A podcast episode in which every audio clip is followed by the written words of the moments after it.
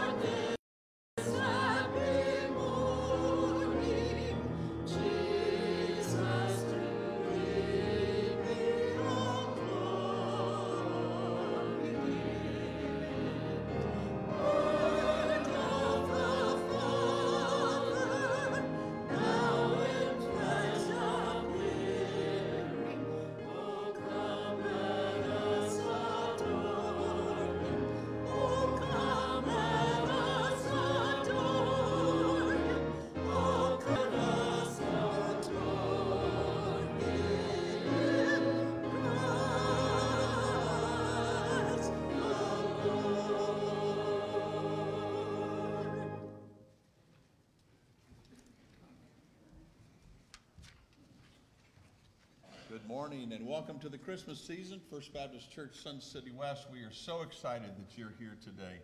And if this is the very first Sunday that you've been here, we would love for you to fill out a guest card in the pew in front of you and just drop it in one of the offering boxes when you leave. We would certainly appreciate that. This is a wonderful season, and this morning we focus our attention upon Jesus Christ. Peace the peace and the love that Christ brings. And with that today, we will also be observing the Lord's Supper, a very special time as we enter into this very wonderful Christmas season. If you would join me in prayer, and then a very focused time on Advent. Father, thank you for the time and the opportunity that you've given us to come. We are grateful, we're thankful, and Father, we ask you through the power of your Spirit that you would guide us at every element of this worship. For every piece is put together, Father, to help each one of us to be worshipers, participators, engaged, to focus upon giving you the honor and praise and glory that only you deserve. And Father, also being very open to what you have to say to us through the power of your Spirit. And I pray we would listen today. We would listen, we would celebrate in this festive Christmas season, the focus of the first advent of Christ. It's in his name we pray. Amen.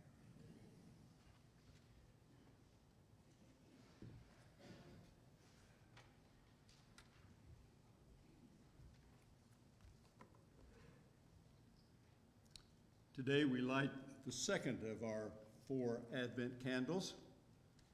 While the first candle represents the hope that Christ brings to us, today's candle focuses upon the peace that he makes possible.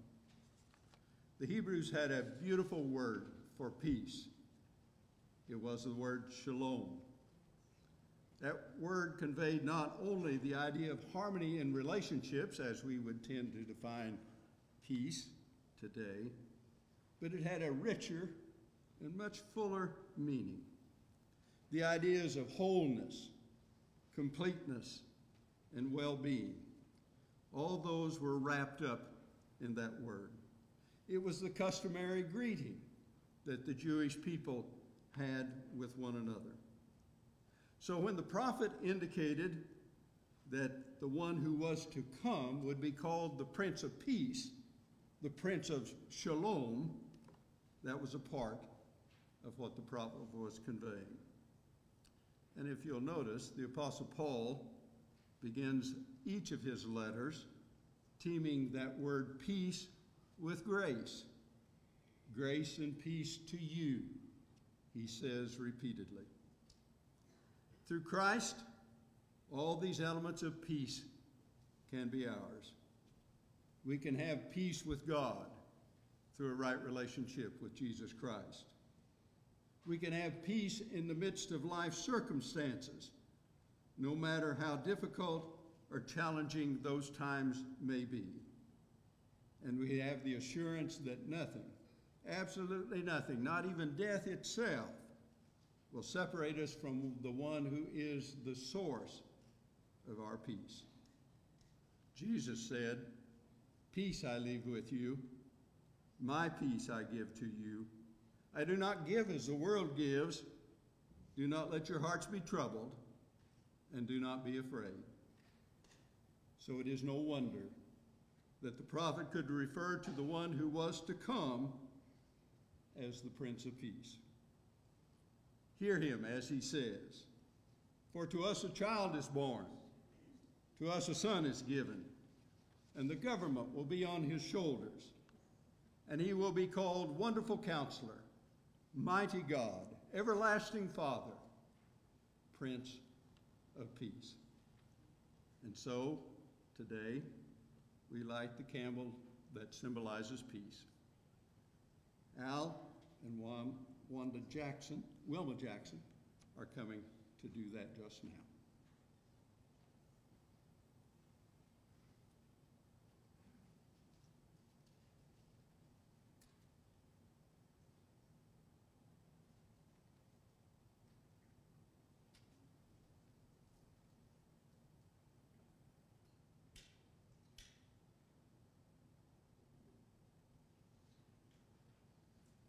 Candle of peace has been lighted, and all God's people said, Amen. Peace,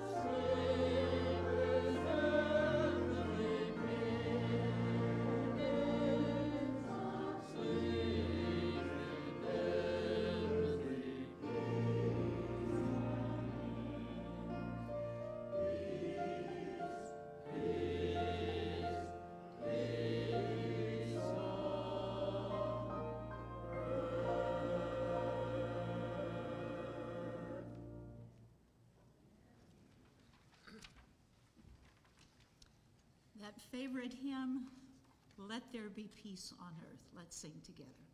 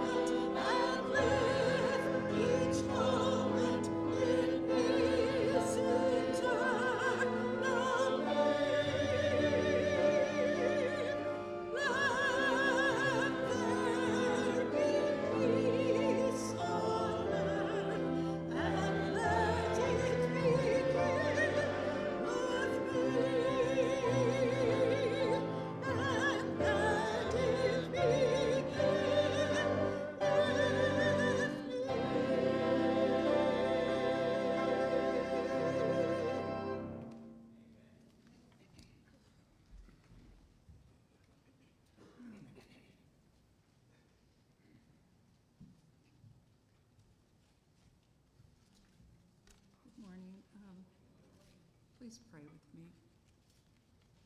Oh, Father, how happy we are to be in your house today. Thank you for bringing us all here on this beautiful, beautiful day. Lord Jesus, we're here to welcome, to worship you and to glorify you and to praise you. Father, please just fill this house with your Holy Spirit. May we truly hear and listen to the words that you've given to Dr. Kirby today, Kennedy, and apply them to our hearts, Lord, to our lives. May we live each and every day.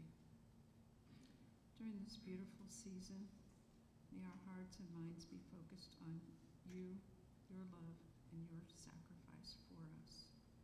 Father, you always provide for our every need.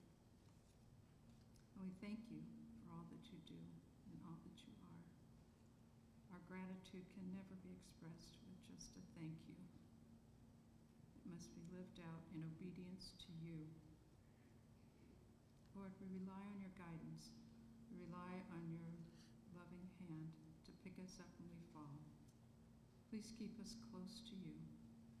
And just guide us through this day and through this season. And may we always just have you in our hearts and in our minds.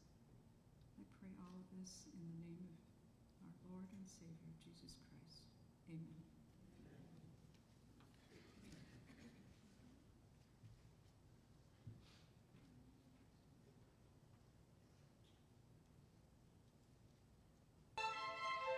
Jesus said, As the Father sent me, so I am sending you. Not just a couple of you, but all of you.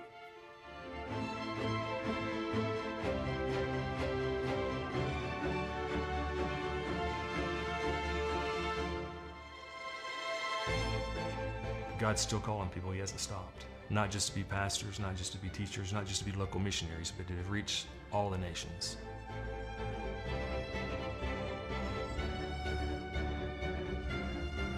We can do all things through Christ, but we have to choose to do exactly what He's asking us to do. we realize that we cannot do it alone.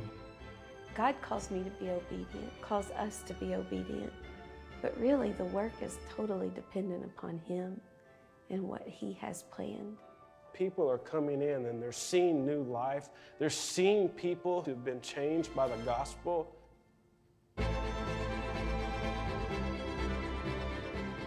Someone from every tribe, every tongue, and every nation will be at the foot of Jesus. This is this is living. This is joy. This is satisfaction. This is reward. This is what we were created for. It's what we're wired by God to do. And it's when we do that that yes, we'll risk certain things in this world, but we'll realize real quickly that the risk is far outweighed by the reward.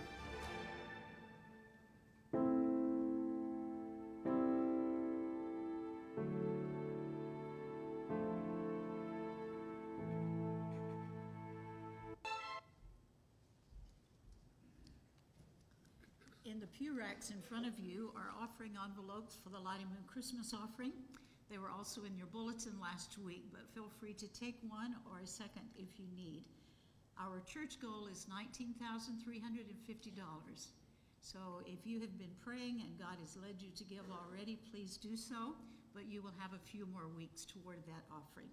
And one hundred percent of it goes to help our some thirty-seven hundred foreign missionaries around the world. I heard the bells on Christmas Day. Let's sing.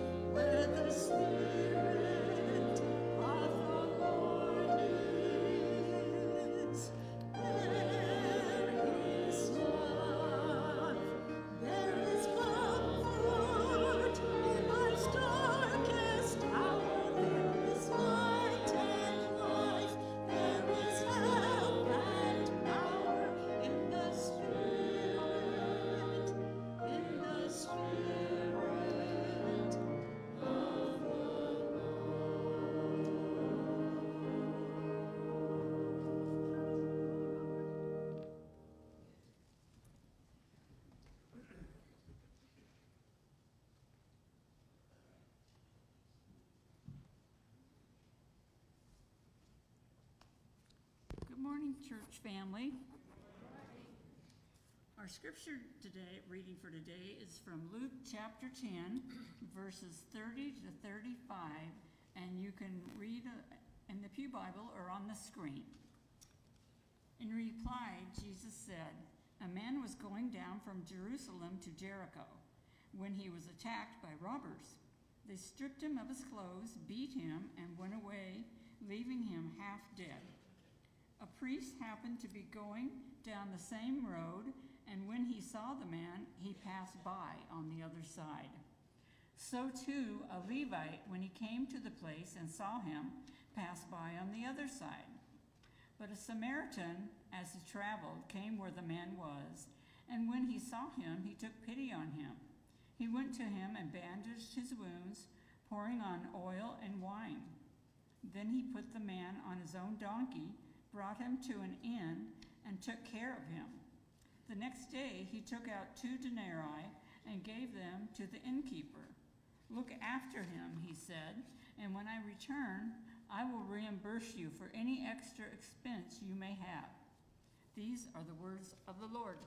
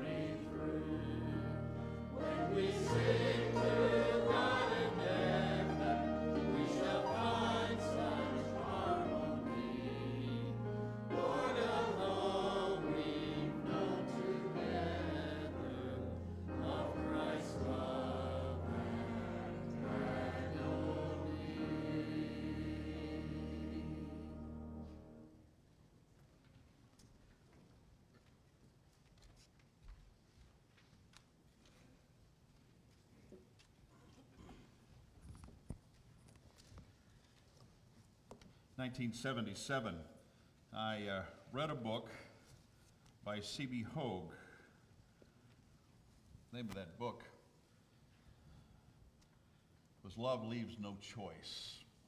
It's a book on lifestyle evangelism, and it, uh, uh, Dr. Hogue charted a different path than what normally, as Southern Baptists, had been doing, and that's just basically going through some kind of methodology in how we communicate the gospel, how we share the gospel or witness to folks.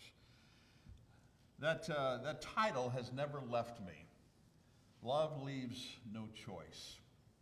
We live in a world today that is very chaotic. It is a world that, um, as we have seen in the, the news recently, um, there seems to be a lot of violence, criminal activity, um, lack of concern for individuals. And that is so contrary to what the scripture has to tell us. And so this morning, I thought we would take a journey on a parable that Jesus told when he was having a dialogue with the religious leaders. Today, we talk about love that makes a difference. If love leaves no choice, then it should make a difference in our lives and the lives of those that we touch. I think the Bible is very plain about people all around us having needs.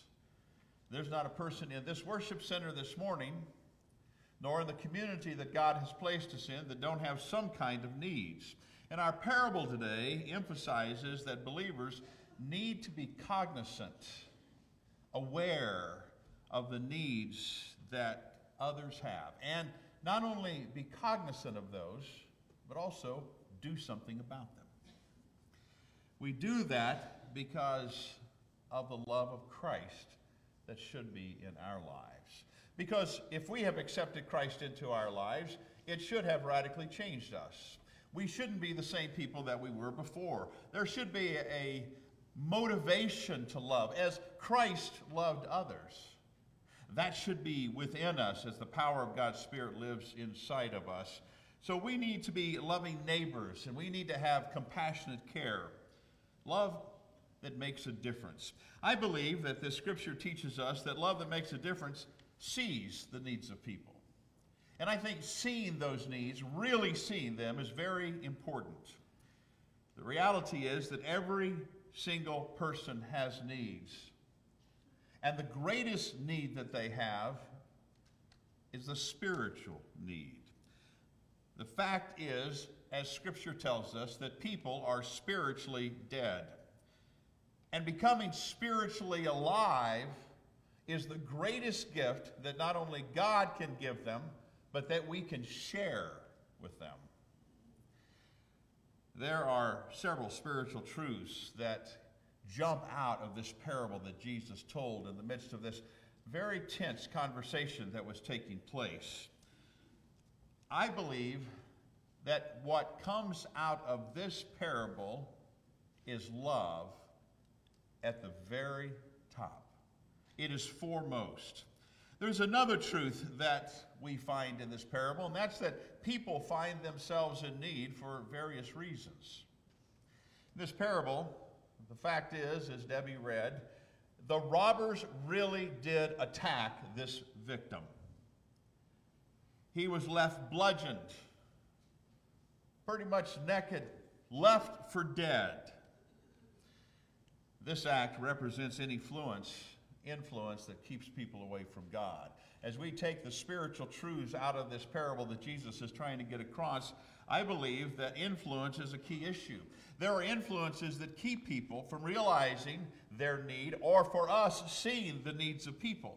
Influence is vital and important. You might have heard the story about the dignified old pastor that owned a parrot, a parrot that he loved so much. The only problem with that parrot was that that parrot liked to curse. He learned cursing from the previous owner. And that old pastor did everything that he could to try to retrain this parrot, but to no avail. And that showed because there were a number of very embarrassing situations that took place at the pastor's house. so he finally decided he was going to have to put that parrot to sleep. But there was a pet lover in his congregation. She had one last possible solution. She said, Pastor, I have a female parrot. She's a saint. In fact, she sits quietly on her perch and she prays constantly. So why don't you bring your parrot over and see if my parrot can influence your parrot? And so the pastor thought it was worth a try. So the next night, he arrived with his pet, and that bird took one look at that ladybird and he said, Hey, Toots, how about a big kiss? Well, that female parrot looked over and said, Hallelujah, my prayers have been answered.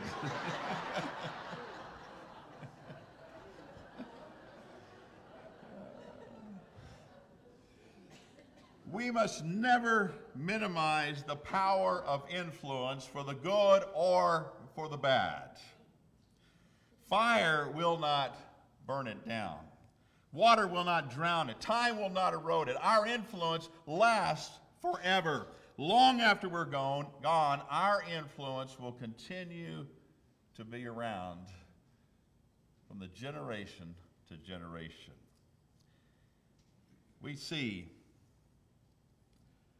that carelessness can also keep people away from God. Not only a bad influence, but also carelessness.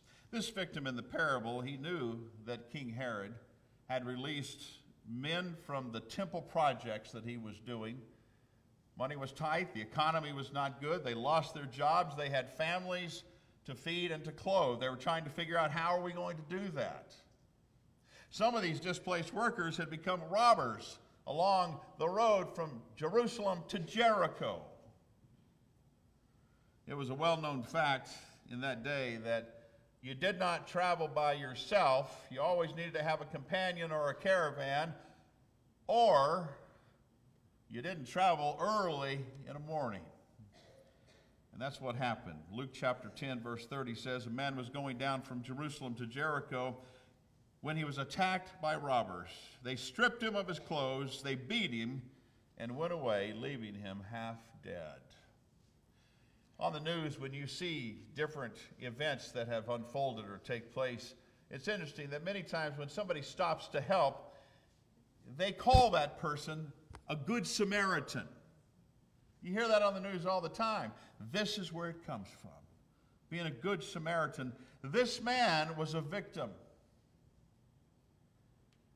Now, he may have been careless. His mindset probably was you know what? I've got to get to Jerusalem. I've got some urgent business to take care of. That may have been what was in his mind. He said, I got to go. I got to go early. I can't wait for anybody else to come with me. And so I'm going to travel. And maybe it was just some isolated event. But the reality is that he may have used poor judgment. And he may have been careless. That happens. And when that happens, maybe to us or to someone we know, all of a sudden we find ourselves in need. Willful choice also keeps people away from God. This victim knew the danger. He chose to go that way at that particular time, probably early, despite the danger that he knew was there. He figured he could just plow right through it. He could get to accomplish the task that he felt like he needed to get done. So there might have been some stubbornness there, a willful choice to say, I'm going to get this accomplished regardless. I've spoken with a number of people in our community. And I've talked to them about the gospel. I've invited them to come to church. And I have heard this time over and over again individuals say, Listen, I haven't needed faith my entire life. Why in the world would I need it at this stage of my life? Stubbornness, carelessness, a lack of understanding that what they're missing is this spiritual need. And they have it. That can happen to so many people. They just don't see it. But the needs are real. The message of God's love can meet their spiritual needs. And that's what we must continue to do. That's what Jesus came for. Was so that we could share the gospel with people that we know. It's not just for young generations, it's, it's for all of us that embrace the Great Commission and the people that God has allowed to come around us. It could be with the, uh, the domino games that we have at our house, it could be with cards, it could be with the clubs around. Whatever it is, we're influencing and we're seeing those needs, and it's so critical for us to see them. And God has given us the message of His love so that we can meet the most critical and the greatest need that they have. But let me tell you this religion cannot meet that spiritual need. In Luke chapter 30, uh, in Luke chapter 10, verses 31 and 32, the scripture says, A priest happened to be going down that same road, and when he saw the man, he passed by on the other side. So too, a Levite, when he came to the place and saw him, pr- passed by on the other side. Here you have the religious leaders. Jesus inserted them into this parable for a very good reason because religious leaders of that day, they were not concerned with the compassion, the majority of them, the compassion, the care. They had their authority and they had their religious rights they had their traditions. Jesus was in the midst of this uh, interesting discussion with Pharisees, with religious leaders. They continued to debate with him, ongoing. And so Jesus said, Listen, here's this priest and this Levite. Here they represent religion. And they gave no concern whatsoever. They simply passed by on the other side of the road. They did not want to get their hands dirty with someone who was unclean at this time because of the situation they found themselves in. There was no compassion for this man. They probably had a ministry they needed to get to, and now they went. We also find that people can't meet their own spiritual need. This victim lay helpless, stripped down, beaten, and half dead. There was no way that he was going to be able to get up and take care of himself, or get up and call or go to someone who could help him. He was there, motionless, and probably dying. But we do find that Jesus can meet their spiritual need.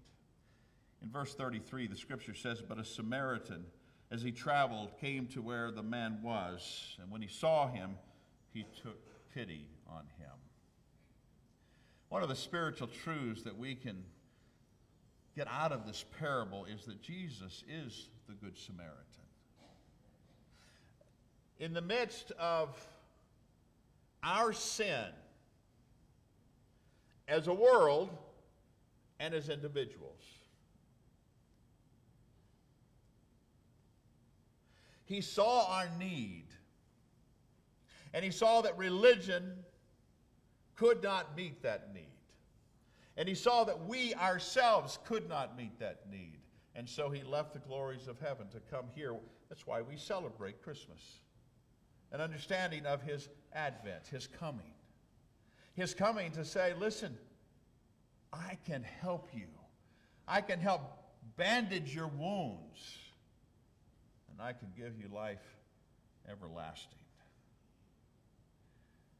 And you know, Jesus has entrusted to each of us that message of God's love for us not to hold on to and to not share, but to communicate to everyone. He's entrusted us with that. So we ourselves should become those good Samaritans. So we find that not only does love make a difference, uh, or love that makes a difference, see the needs of people. But secondly, we find that love that makes a difference strives to meet those needs. When Jesus was talking about the answer to someone who said, What's the greatest commandment? One of the religious leaders, in Matthew chapter 22 and verse 39, Jesus said, And the second is like it love your neighbor as yourself.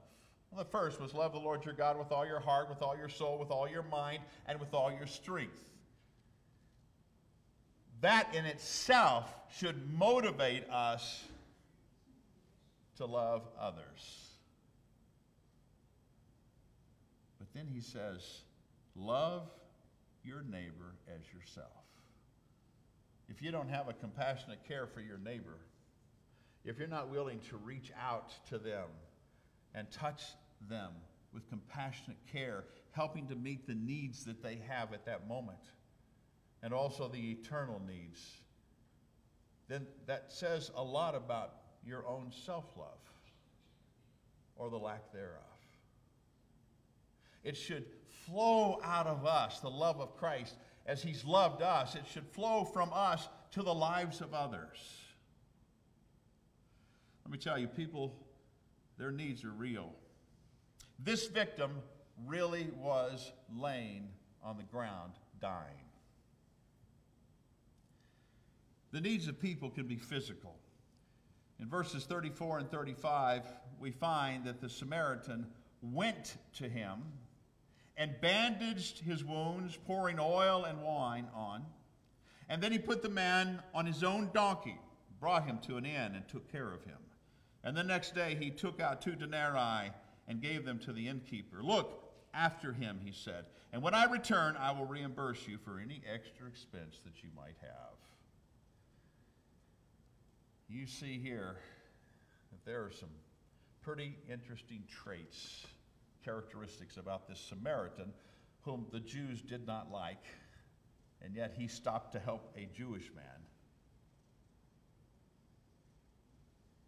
One is that he went directly over to him and he had pity on him. It's not that, that he knew him, but he saw that he was hurt, he was in need. And so he took of his own resources and he began to care for this man. And instead of the donkey carrying him all the way down to, Jer- to Jericho, he put the man who was the victim on the donkey all the way down to the end. And he placed him there and he stayed with him the entire rest of the day, caring for him, the scripture says. And then he had to head on to his business. He gave the innkeeper money and he said, Listen, a denarii is about a day's wage. So he gave him two days' wages and says, Listen, if you'll just care for him, make sure that he does okay. And, and if it takes longer, when I come back this way, I promise you, I'll take care of any extra expense. And so he not only cared for the man right then, he cared for his complete healing. He had pity on him. When my uh, oldest daughter uh, was a kindergarten teacher in Florida, uh, Debbie and I'd look at each other because she taught kindergarten in a very poor area of uh, outside of our, our community in our, in our county. And many of those kids, they were kids uh, who either was with a uh, one parent or the parents were on drugs. It was very poor, very difficult. It was heart wrenching. And when those kids would come to, to, to class, they might not have a coat, they might not have clothes or shoes. We would look at each other and say, you know, she's spending probably half or more of her salary on going and getting clothes and coats and shoes for these kids. The needs are real. And those needs can be physical needs. And we need to do what we can to help. I don't think you have to look too far to see that people in our area are in need. In our region, there are people that don't have enough to eat. We help um, through our, uh, our donations, uh, food donations to the St. uh. Mary's Food Bank. It's probably one of the largest networks of, of food banks in the country, and it's right here in Arizona. It's revealing how many meals they serve. This past year, they served over 86 million meals.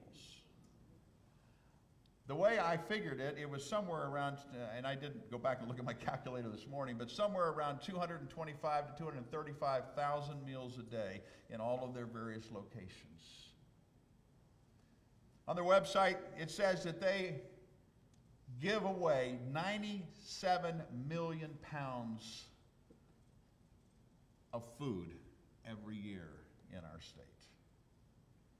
That tells me that the need is real. And we now know that inflation is the highest it's been in three decades, and this is going to create even a greater need, and it's going to address people within our own congregation as well as our community who live on Social Security.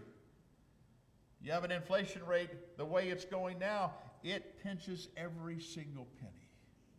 And so the need is great. There are government agencies that are striving to meet those needs, but we also understand it's difficult in this pandemic type environment.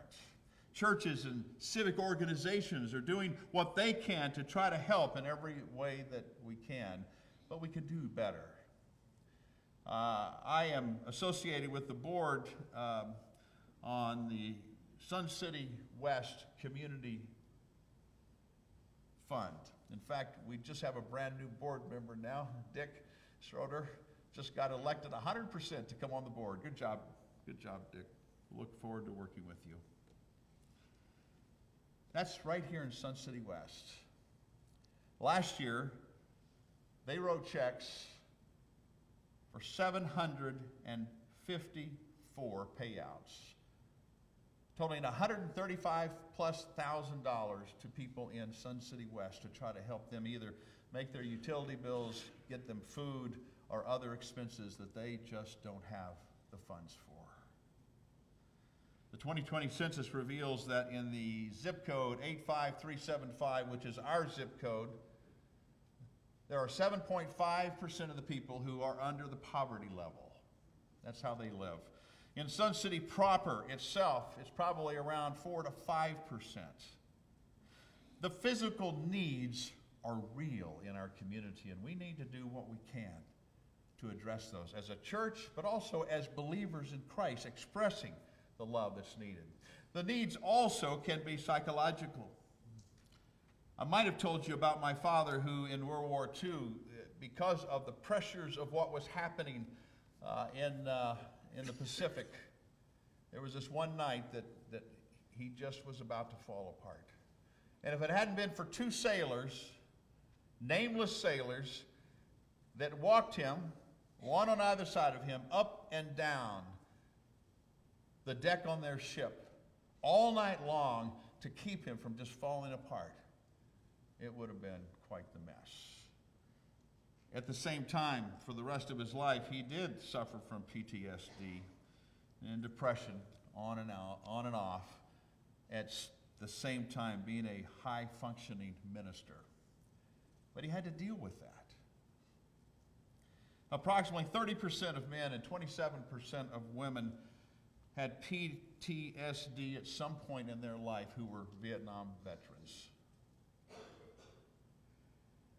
Those that dealt with the Gulf War and through the 9 11 era, it's between somewhere between 12 and 20 percent deal with those same types of issues. Those people that come to help us, and we see them all the time in Sun City West, the first responders. In a 2019 study, it said that 34% of first responders suffer from P- PTSD or depression from time to time. Estimates uh, from the Centers of Disease Control and Prevention say about 25% of Americans suffer from some kind of diagnosable mental disorder each year. It may be for a short period of time, or it might be for a longer period of time.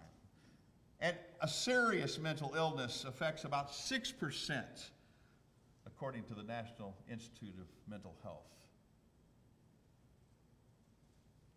As you read a little bit farther, you find that for senior adults like you and me, those who are 60 plus, somewhere between 15 and 20 percent suffer from a mental or a neurological disorder. Listen, this is the world that we live in. There are physical needs, there are psychological needs, and we need to do everything we can to be there to help. And probably every one of us knows someone who has dealt with those for a brief period or that has to deal with them on an ongoing basis. And some of us might be those people. And so we need to reach out and help and encourage. The psychological needs are real. So, for various reasons, people become depressed, they become lonely, they become isolated, they become discouraged. They need to experience the love of God through God's people, the people who are called and have decided to follow Jesus, who've been transformed and experienced the love of Jesus and the compassion of Jesus. And we ourselves need to reach out in every way that we can.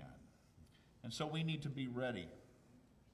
We need to be ready that when we see that person, we move to action and we come beside them here in the congregation as well as in our neighborhoods and our peer groups.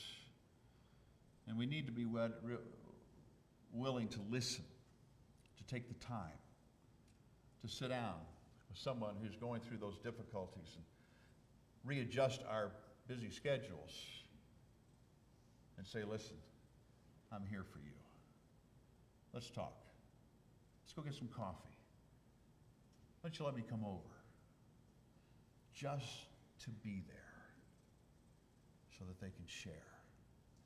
And those of us who have God's love, who go through those times and know what it's like, can help others who are believers, who are going through those times or who will go through those times and help walk them through it. As well as those people in your neighborhood and those people that you bowl with those individuals that uh, you play games with on a weekly basis or play golf with. We have the ability.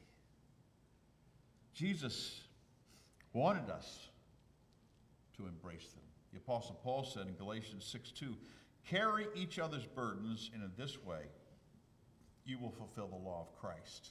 He's writing to the churches of Galatia.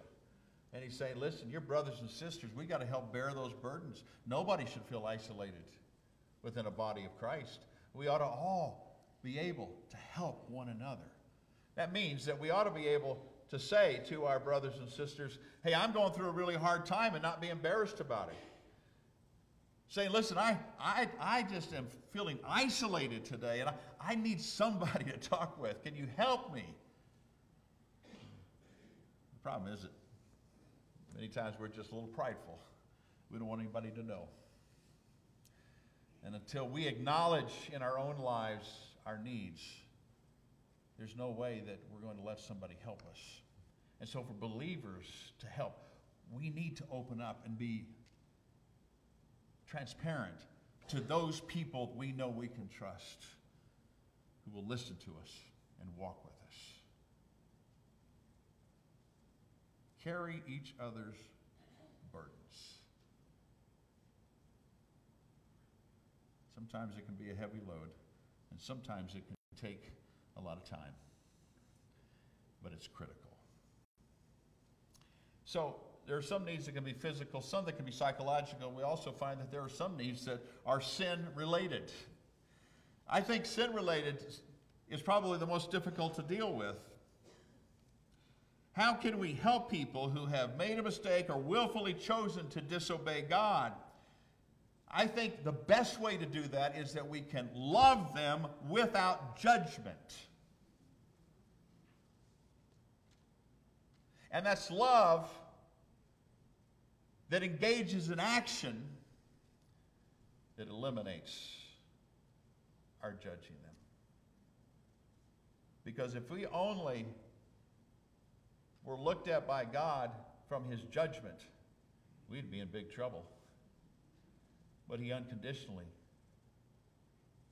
cared for us enough for Jesus to come. And therefore, we ought to unconditionally love those who have chosen to sin and try to do everything we can to love them back into an understanding of their relationship with, with Christ as a believer, or if they don't have a relationship, to help them see the need. Paul said in Galatians 6:1, brothers and sisters, if someone is caught in a sin, you who live by the Spirit should restore that person gently. Sometimes churches are known to try to restore a person through le- the older we get, the more that we should understand that to gently nudge people back in and help them and walk with them without judgment changes everything. The word restore means to put back, to bring people back within the body of Christ who are believers, to put them back into a right path and to help them to do that without judgment. And he says, Well, how do you do that? Gently. Gently. What does gently really mean? How do you do that gently? Well, you don't broadcast it. You don't share it in some other group. You just take that person as far as they'll let you and walk them step by step. So you have to help them acknowledge that they have sinned. That's not easy. But to acknowledge it, say, yeah, you know what? I really did. That was a willful choice. It's wrong. I want to get back on the right path. And then, secondly, you pray with them and you pray for them fervently. And third, you walk beside them for whatever time period is necessary to gently bring them back into a vibrant, growing relationship with Christ. And that's not a short term. But I tell you what, that reconciliation changes their lives. It puts them on the right path. Because Paul goes on to say, because you might be the next one to fall. Oh, never, Pastor. That wouldn't be me. Paul understood. There's no room for spiritual egos, self righteous people, because that's who Jesus was dealing with with this parable. No, because we're all susceptible. And so today, I may be helping you. Tomorrow, you may be helping me to get back on the right path.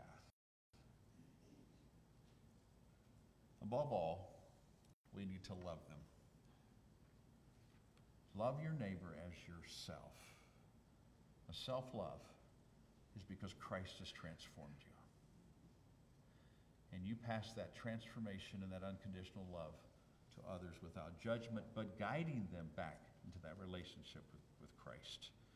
Jesus said in John 13 34, A new commandment I give you love as I have loved you, so you must love one another. My second church, I had uh, what I thought at that time was an elderly woman come into my office. And she said, Pastor, I want you to know something. I said, Okay. He said, The Bible tells me that I must love you. This is where it comes from. But then she looked at me and she said, But I want you to know I like you too. he says we must love one another. So I think there are three courses of action that are open to us from what this parable says. Number one, we can ignore the needs of people. And that's what the priest did. I see him as, as seeing the scene ahead and drawing his religious robe tightly around himself and went the long way around so he didn't have to deal with it with, in my mind, what is a judgmental mindset. So we just say, they deserve it. You know, whatever mess they're in, I want nothing to do with it. That's, that's their problem. Or we can admit their needs and do nothing about it. The wording in this scripture, it appears to me concerning the, the Levite, it's a little different than the priest. And from my perspective, I can see him. He sees him and he, he stops and he looks. And then he shakes his head and decided to go on around, not to do anything about this one, almost like saying, Man, I'm going to pray for you but I'm heading on my way because I've got work to do. So we can pray for people, and we should pray for people, but that's not a substitute for investing in people. And third, I think that we should be like Jesus. And we strive to help people with their needs where they are. The victim was on the side of the road in a desolate place, and he was dying. It might be a decision he made, or maybe it was just happenstance, but that's where he was. And so the Samaritan, the one you wouldn't think, he came and he stopped, he saw, he treated, and he carried this victim, victim to the end and paid for his continual service so that he could get well. Here we find that this stranger had a compassion to a man who most likely on any other day would not give him the time of day. And so it's not about well, I'm going to help this person because I know that, that it's beneficial to me. It can help me and maybe he'll help me someday. No. It's not just for our friends, it's for anyone, whether they can help us or not.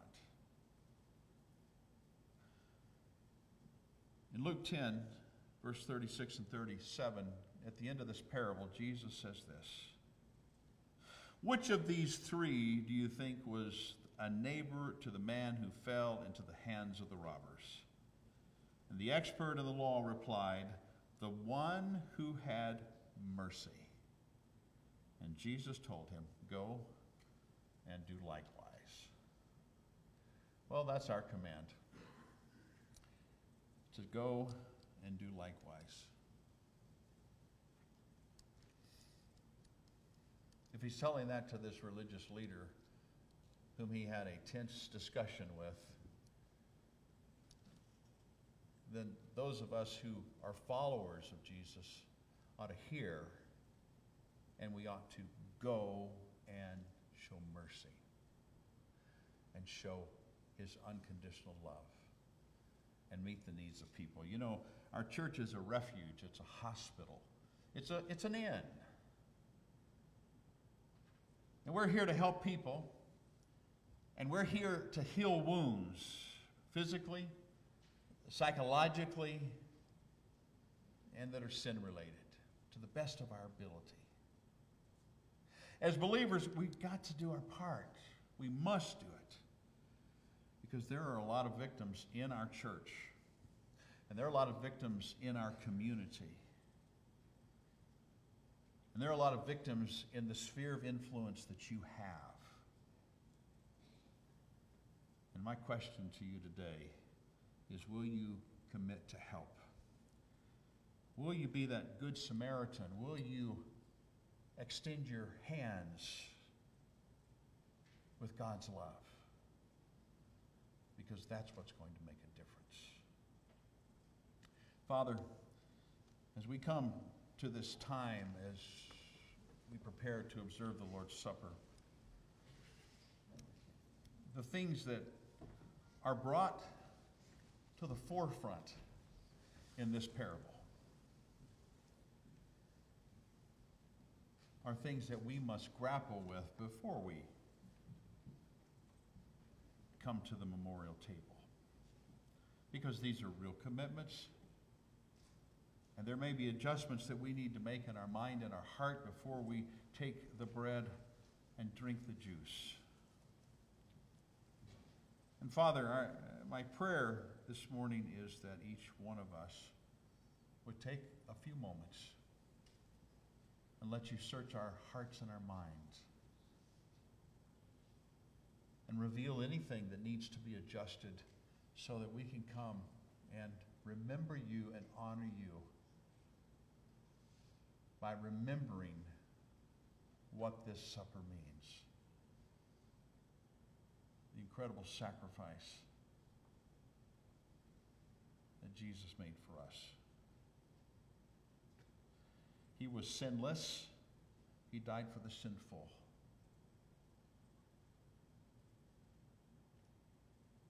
He comes with mercy, with grace, with unconditional love.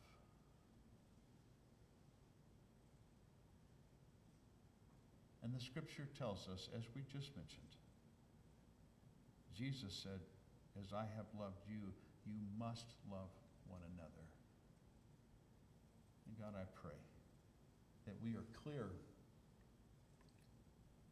not only for those within our fellowship, but also those that we live around and in our community and in our region. So, Father, in these next few moments, as we pray silently, speak to us. And in the pews where we are, help us make the decisions as we prepare the Lord's Supper.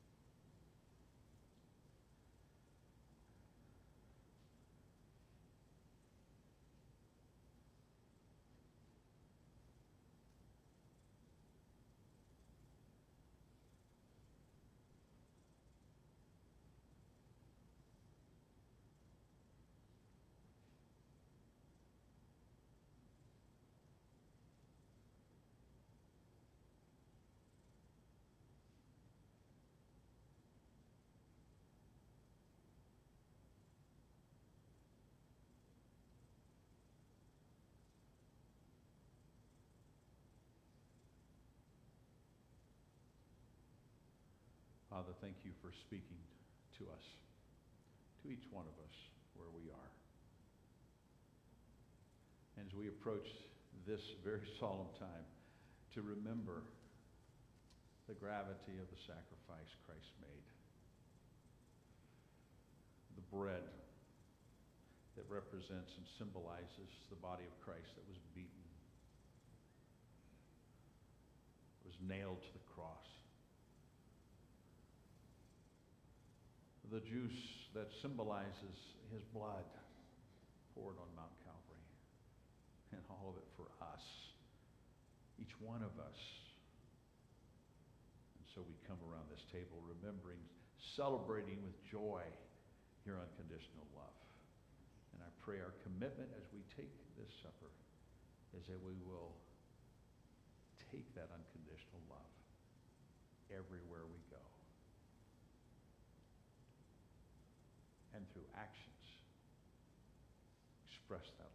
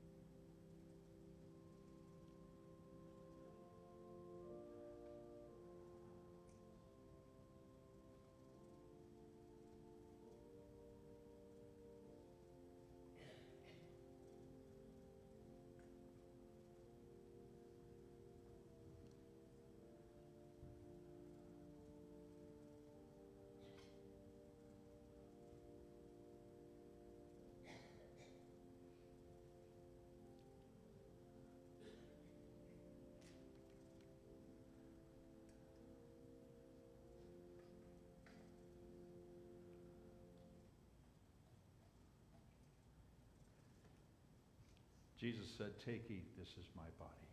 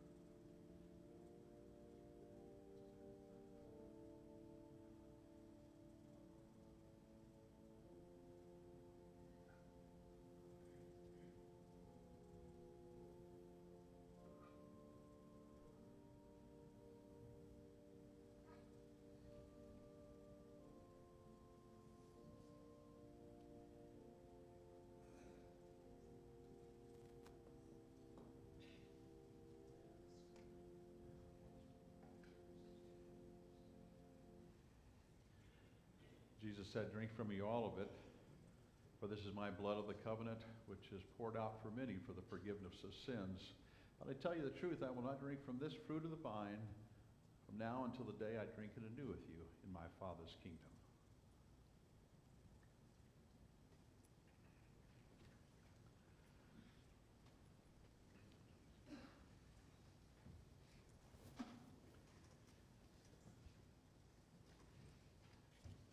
Love. Unconditional love. We've experienced it.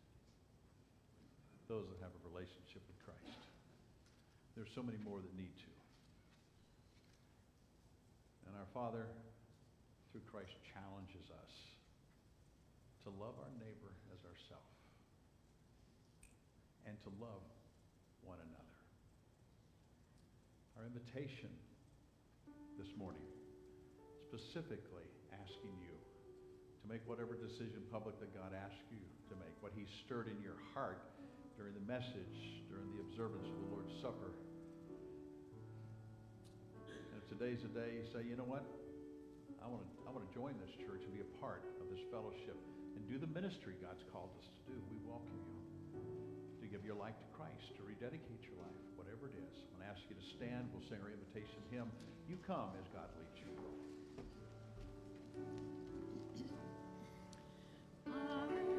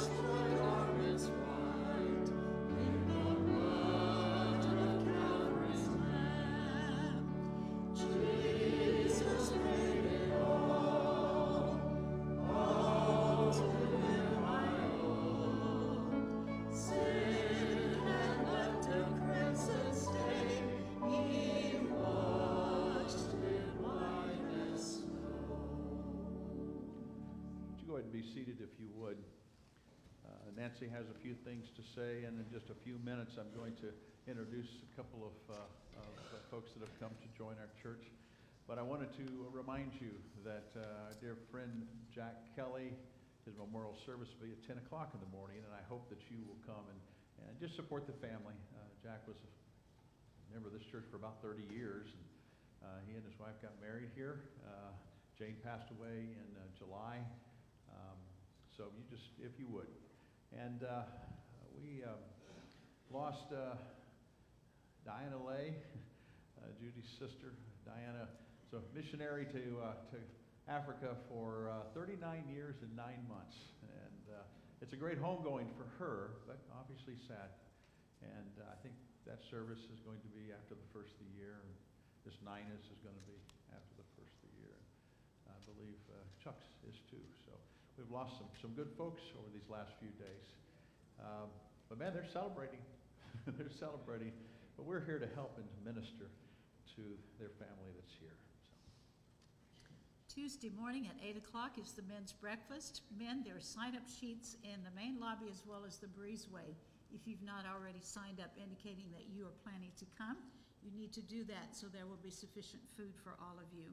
The speaker this month is Jim Jasper, so you will want to hear him talk about his journey. At Thursday at 11 o'clock is the Ladies' Christmas Luncheon. And ladies, we need to hear from you either today by you signing up or no later than the end of the day tomorrow by 4 o'clock if you are planning to come. So there's sign-up sheets in both lobbies for you as well.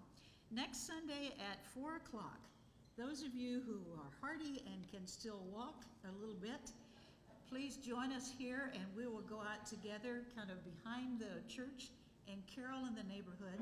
And for those of you who would like to come a little bit later, at 4:45 for cocoa and snacks, we'll be back and meet you in the CLC. And then at 5 o'clock, we'll do in-house caroling. So it's just going to be a fun time of Christmas caroling in the neighborhood, eating, which we know and like to do. And then at 5 o'clock, in-house caroling. That's next Sunday. Thank you.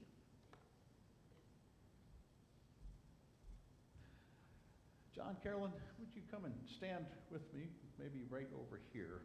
I have a little bit more room right here.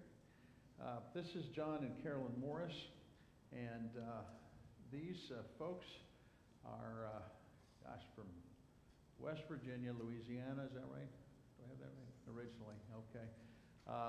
Just tremendous folks. Had a great time of, of uh, talking with them uh, recently, and uh, today they are coming to say, we want to be a part of this church. Uh, they have been uh, guests here for a, a month or two, I think, a couple of months, and uh, we are just excited that they have chosen to come. Um, all in favor of accepting them, if you show that by the sign aye. Aye. Yeah, the sign no. Yeah, all right. You guys did good. Yep. Um, you're not engaged right now in a Bible study, so I'm going to ask Bill Sweeney. Bill, since you're already up here, would you mind coming and standing with, uh, with the Morrises? Thank you so much. I appreciate that. Um, well, that's true, West Virginia. Okay. Um, we are going to have our closing prayer in just a moment, but our folks are going to come around and give you the right hand of Christian fellowship.